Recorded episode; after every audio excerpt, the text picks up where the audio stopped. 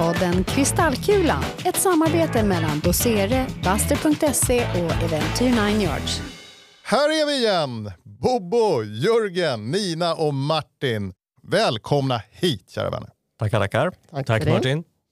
Idag ska vi prata om landsbygden, vi ska prata om supersnabb laddning och vi ska prata om supersnabba leveranser. Vi kastar oss in i den supersnabba landsbygdsutflyttningen, nämligen kallad ruralisering. Ja, nej men eh, vad vi sparat på den här veckan då är ju att eh, det kom, här kommer faktiskt ganska mycket, eh, eller flera väldigt intressanta rapporter den senaste tiden som tyder på att vi kanske behöver omvärdera liksom vår syn på liksom hur Sverige ser ut och eh, vart sker egentligen tillväxten? Vi har ju liksom matats med att ja, men det är storstäderna som är det där allting händer, det är där alla vill bo, det är där alla vill jobba och sådär. Men nu ser man tecken på att det faktiskt kanske inte är så utan att det är på väg att vända lite grann. Den här så kallade flyttnettot börjar liksom peka åt ett annat håll. Det är till och med så att den börjar sjunka då i storstäderna och istället så flyttar vi ut på landet. Ja, vi ser ju Stockholm, Göteborg och Malmö. Där har vi ett eh, negativt flyttnetto med 19 procent. Ja. Det är rätt eh, påtagligt. Ja. Nej, men det, det, och det är intressant tycker jag. just det här. Vi pratade i förra podden om det här med hur vi, vårt arbetsliv och liksom att vi vill jobba mindre. Men det, och det här skulle jag vilja säga är liksom ett tecken på samma sak lite grann. Så här. Vi kanske bör tänka på inte bara hur mycket vi jobbar utan också var vi jobbar och eh, var vi bor. Och, men för att klargöra lite här, vi säger, det, det, det, ett negativt flyttnetto på 19 procent sa du här, gör Bobo. Vad, vad, vad betyder det egentligen? Det betyder alltså att det är 19 procents minskning om sen nollpunkten är att ingenting händer alls. Ja, men eh, eh, typ om, om vi tar Stockholm, där flyttade 70 000 personer ut från stan eh, och in flyttade då något eh, färre. Det vill säga det är fler som flyttar ut från Stockholm än sådana som flyttar in. Det är ju det som blir då flyttnettot. Så att sammantaget de här tre storstäderna så blir det 19 procent eh, färre invånare helt enkelt. Och de tar vägen någonstans och, eh, och helt uppenbart då någonstans ut på, eh, om vi kallar det för landsbygden. Det vill säga inte, de, de, inte storstadsregionerna. Kan man se redan nu någonting om, de, om, om folk liksom behåller sina jobb i storstäderna och jobbar remote eller eh, liksom, får man jobb ute på landsbygden? intrycket jag har fått i alla fall är väl att det, det är både och. Eh, Dels har ju de tekniska möjligheterna gjort att man faktiskt kan ta med sig sitt jobb och bo någon annanstans och utföra det så gott det går. Men vi ser ju också hur andra delar, alltså de här stora tillväxtområdena, inte minst uppe i Norrland, hur tillväxten av de här stora batterifabrikerna, det fossilfria stålet etc. Som ska, det är ju hundratusentals eh, arbetstillfällen. Och sen som då och då det, pratar vi oftast bara om de direkta arbetstillfällena i de här ställena. Utan sen så blir det ringar på vattnet. Folk flyttar ju dit med sina familjer och sådär. Så att jag tror att svaret på din fråga Nina är både och. Ja, nej, men Skellefteå har vi jobbat med en del Mm. och eh, Eh, det är uppenbart att där är det nya jobb. Dit flyttar man för att det finns spännande intressanta jobb. Eh, men sen kan man ju också absolut konstatera att under pandemin har vi ju lärt oss att distansarbeta. Så här tror jag att vi ser eh, lite kranskommuner till storstäderna, inte allt för långt bort. Dit har det blivit ganska populärt för då kan man ha kvar det jobb man hade i stan och kanske bara åka in till jobbet någon eller ett par gånger i veckan. Och resten av tiden sitter man då någonstans i Sörmland eller Norrtälje eller någonting sånt. Och det här kommer ju förändra de här områdena. Jag menar, det som har varit avfolkningsbygd och man har, det har inte funnits något underlag för några större liksom, restauranger eller butiker eller vad det nu kan vara för någonting. Helt plötsligt kommer det ju finnas det. Alltså jag tänker ju någonstans att en drivkraft är väl också att alltså lägre boendekostnader till exempel. Men någonstans så kommer vi väl även där till någon sorts tipping point när det liksom vänder, när det blir så attraktivt att flytta ut att de här bo boendepriserna och allting hänger med. Ja, men vi är ju redan där. Skulle jag, säga. jag såg en, en siffra häromdagen att, att eh, fritidshuspriserna i Jämtland har stigit med 91 procent de senaste åren. Och jag har spanat lite grann på just eh, Sörmland och Norrtäljetrakten och där kan man se att eh, mm, det är inte helt billigt nu. Nej, och det blir lite så här ringa på vattnet. Liksom. Man söker sig kanske lite, ja, man vill gärna ha lite pendlingsavstånd och sådär. Och sen, ja, men det blev, blev det här för dyrt och så flyttar man längre och längre bort. Apropå ringa på vattnet, du brukar prata om donut cities, Mm. Jörgen. Jo, men det, är- det är en sideffekt av det här, eller en av konsekvenserna. Just att den ekonomiska, jag brukar kalla det för den geoekonomiska aktiviteten förändras. Liksom, från att ha varit liksom, ganska koncentrerad historiskt till stadskärnor och så, där, så flyttar den allt längre ut i, eh, från stadskärnor och då brukar man prata om donut cities. Så hålet i mitten det är Stockholm och Mm. så Ja. händer det saker Ja. runt omkring. Men Nina, du, du har ju varit ute och pratat lite på stan med, med folk. Vill, folk flytta från Stockholm? Det, det, det känns som att många har den där romantiska drömmen om att, att flytta från stan fast eh, man gör det ändå inte.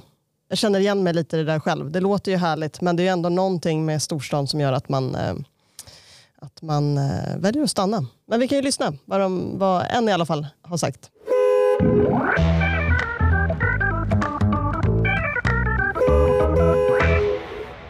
Stan eller landet? Eh, ja, jag bor i stan, men jag skulle egentligen säga landet. Varför då?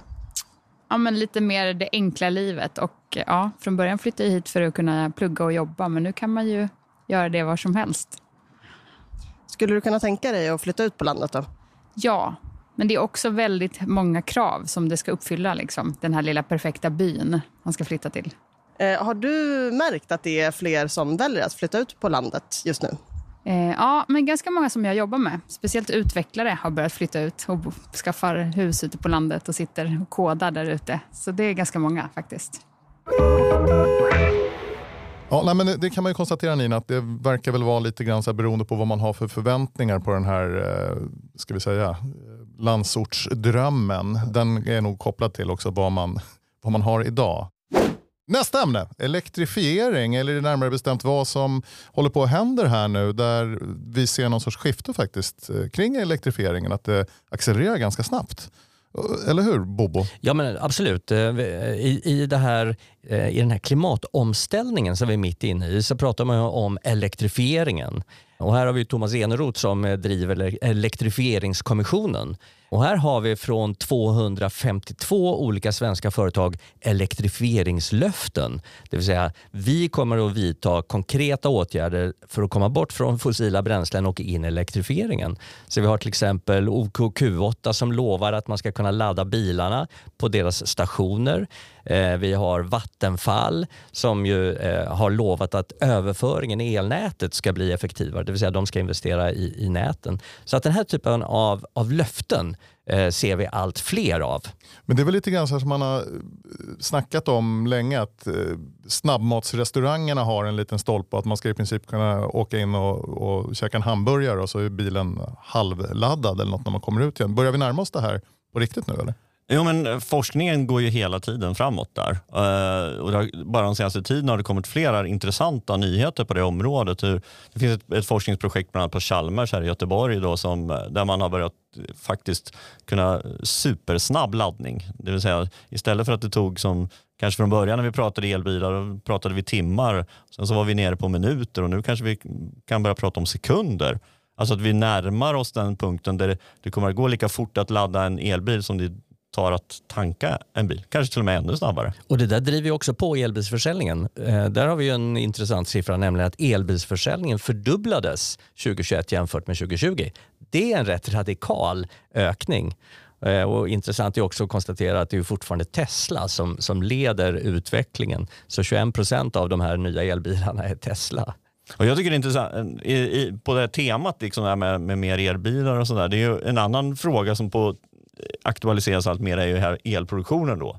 Alltså, ska elbilar vara då den här miljöräddaren? Ja, men det, det bygger ju på att även elproduktionen är miljövänlig. Är den inte det? Kör vi fulel från eh, Polen eller eh, rysk gas eller någonting sånt där i, i energi som energikälla, ja, men då är vi ju tillbaka på ruta ett lite grann. Och där ser vi ju väl- nya produktionsformer. Ja. Eh, Man, pr- man pratar ju nu om solceller och Mm. alla vill ha solceller. Det är svårt att, att liksom få tid hos solcellsleverantörerna. Ja, men i, där jag bor, eh, i mitt, min lilla stad, där, det har ju det fullkomligt eh, exploderat det senaste året. Jag menar, nästan varenda en av mina grannar, utom jag nästan, har liksom smält upp. Eh, och det är nu som här i mars när det har varit otroligt mycket soltimmar, det är ju liksom fantastiskt. Men Nina, hur, hur ser det ut i, i dina hemtrakter? Eh, eh är det massor med elbilar och solceller på taken där eller, hur, eller pratar folk om det kanske? Ja men absolut, det är ju väldigt, väldigt, väldigt många som har skaffat eh, elcykel under pandemin.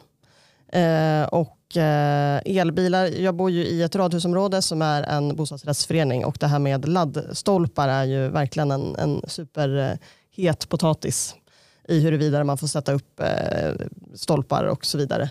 Så eh, absolut, det har Men man ju hur, verkligen märkt. hur, jag är lite nyfiken. Vad, vad, hur går diskussionen? Nej, men det är ju fler och fler som vill skaffa elbil men då är det ju en förutsättning att man har någonstans att ladda den. För nu är det lite så här, folk som har eh, extremt långa förlängningssladdar ute i sina parkeringsplatser och sånt och det tror jag inte är superpopulärt. så att, eh, Men finns det lite så här för och emot? I, i, nej, det, det är stor eh, konsensus om att det är toppen men det är väl mer en, eh, en eh, liksom kostnad för föreningen som man får fundera på om man vill ta eller inte. Annars får man åka till Ikea och ladda sin elbil för de satsar stenhårt på det här med snabbladdare. Eh, Så de har ett jätteprojekt. Eh, Jag tipsar om det, det är ganska långt till Ikea dock. Men, men är inte elbil det. fortfarande lite av en så här klassfråga? Jag menar, det finns ju fortfarande många människor som har en, liksom en gammal begagnad så här, bensinbil. Eh, Att liksom elbilsmarknaden, begagnatmarknaden har väl inte riktigt sådär. Det är ganska ja, kanske inte begagnat, men jag tycker, nej, jag tycker nog att det är en liten missuppfattning faktiskt. Att det skulle vara liksom någon form av eh, miljonärsbil bil bara. Jag sa menar, det finns ett otroligt...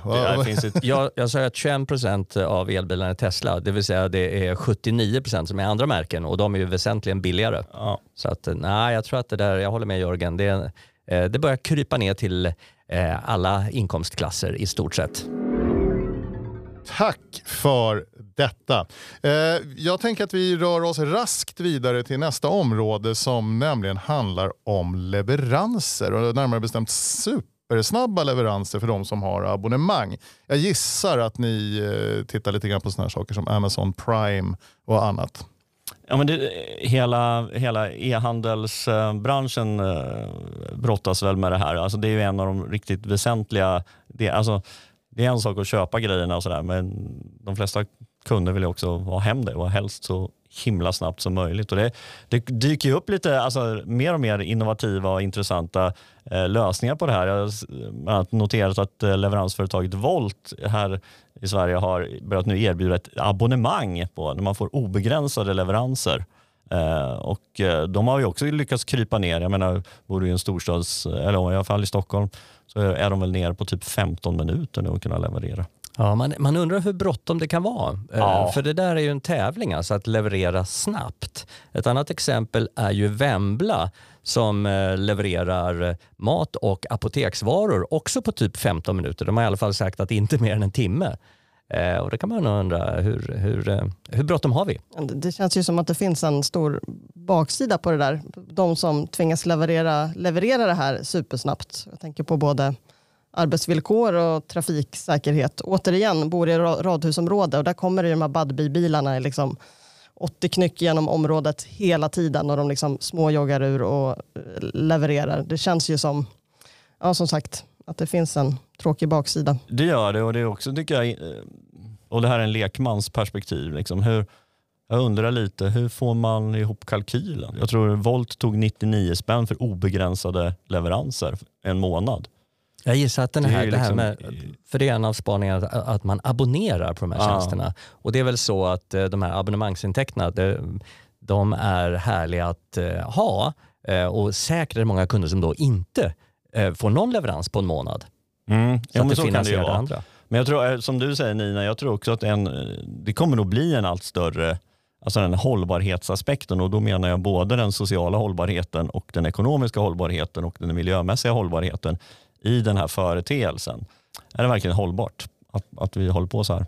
Eh, Ett annat exempel som man eh, också kan fundera på om det är hållbart det är ju Fodora som nu kör ut med vattenskoter eh, och levererar mat och andra saker till de som bor så till att de inte kan komma fram med bil. Och även drönarleveranser.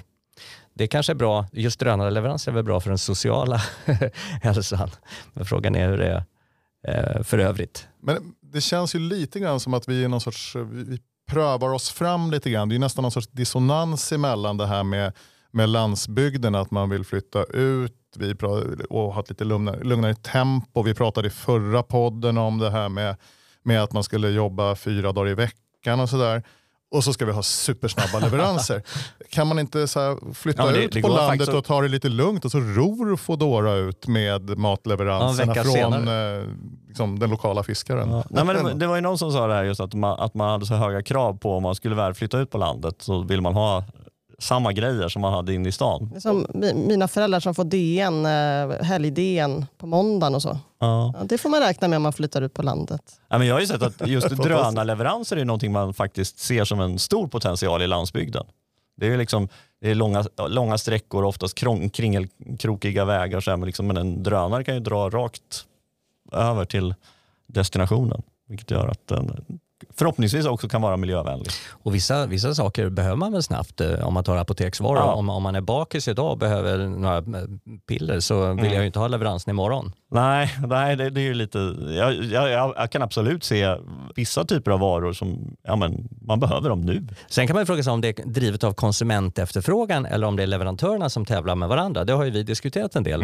Eh, och en viss tendens kan man nog se att de bräcker varandra och, och kanske tror att man tjänar väldigt mycket på snabba leveranser. Det är inte säkert att konsumenten är så oerhört noga med om det kommer inom 15 minuter eller 1.15.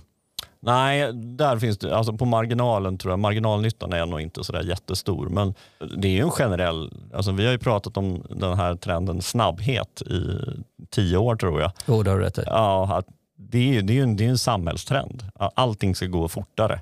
Jag ska ha grejerna nu. Ja, men, men då är vi tillbaka där igen. Liksom ursprungsfrågan, så här, är det en samhällstrend som håller på att förändras? Om vi å ena sidan eh, ser att allting ska gå jättesnabbt men vi söker oss till det långsamma, lite mer bekymmerslösa livet. Det finns ju en slow-rörelse också som, är, det som har det. funnits ganska länge. Det har funnits något som heter off the grid som har funnits ganska länge. Och kanske är det faktiskt så att det är den någon sorts också hets mot någon sorts konsumtion. Det kramar det sista propparna ur någon form av konsumtionshets som ska gå supersnabbt. Och att faktiskt folk där ute på landsbygden som har flyttat ut för att få ett lugnt liv säger så här, ah, men jag odlar mina egna grönsaker. Jag behöver inte få någon snabb leverans från Foodora. Trender kan ju vara parallella. Vissa vill leva ett lugnare liv och behöver inte alls snabba leveranser och andra vill leva ett hektiskt liv och vill ha det. Samma sak med det här med ruralisering och urbanisering. Det det är fort, fortsatt en, en stor trend ändå över världen att man flyttar till storstadsregioner samtidigt som vissa då eh, faktiskt väljer att bo på landet. Så att det ena utesluter inte det andra. Snarare tvärtom faktiskt. Alltså de hänger, det är ju lite, vi brukar ju prata om det. Liksom. För, varje, för varje trend så finns det en mottrend. Det, är liksom, det brukar vara det är här, som en squashmatch ungefär. Ja. Eller hur Bobo? Ja, det är som en squashmatch. Men Nina, eh, för att sammanfatta det här eh, avsnittet nu. Ska, vill du flytta ut på landet? Jag tror inte det. Nej, men jag jag eh, kommer ju från Åre som har då eh, blivit lite av en, som alltid har varit, men ännu mer liksom en storstad i miniatyr. Eh, men är ju även landsbygd. Så att jag har absolut eh, funderat på det. Men inte, inte just nu tror jag. Men det är nog inte helt omöjligt att jag någon gång kommer flytta tillbaka dit. Om du kan få supersnabba leveranser. Exakt, det är det där med leveranserna jag är lite orolig för. I Och Åre och- kommer det funka. Och solpaneler på Och, taket. och solpaneler, ja precis. Jörgen, vad säger du då? Är, är du på väg att lämna stan? Ja, men jag bor halvt på landet. ju. Jag bor ute på Värmdö. Så att det är lite så här, jag har ena benet i, eh, i stan och ena benet i, på landet. Jag trivs rätt bra med det faktiskt. Och om du frågar mig, Bobo, så ja, absolut. Jag håller på och spanar, eh, hänger på Hemnet. Eh, som jag sa tidigare, kollar eh, det som inte är allt för långt från Stockholm. Och så vill man ha ett bra läge, eh, rätt väderstreck och sen viktigast av allt, man vill ha en bra bredbandsuppkoppling. Det är ju faktiskt fortfarande ett måste. Men det är väl egentligen en ganska självklar grej i Sverige på många sätt. Eh, Bredbands, vi har väl bland det bästa nätet. I. Ja, fast när man börjar titta då på landsbygden så är det inte alltid så att det är utdraget. Ja, det kan vara en utmaning. Mm, så det måste man undersöka noga. Eller undersöka kostnaden för att dra dit det. Du då Martin? Eh, Lätt. Jag skulle absolut kunna tänka mig att flytta ut på, på landet. Det är min fru som håller emot. Hon tycker att så länge det finns tunnelbana så är det lugnt. Så att vi, vi blir kvar där vi bor ett tag till kan man säga. Eh, Men stort tack än en gång för er underbara medverkan. Jag tänkte att vi avrundar med en låt igen som försöker knyta ihop det här temat med land och snabba leveranser. Så att, eh, vad passar bättre då än låten Till the Wheels Fall Off med country rockbandet Blackberry Smoke. Hej då. Tack för idag. Tack för idag, härligt.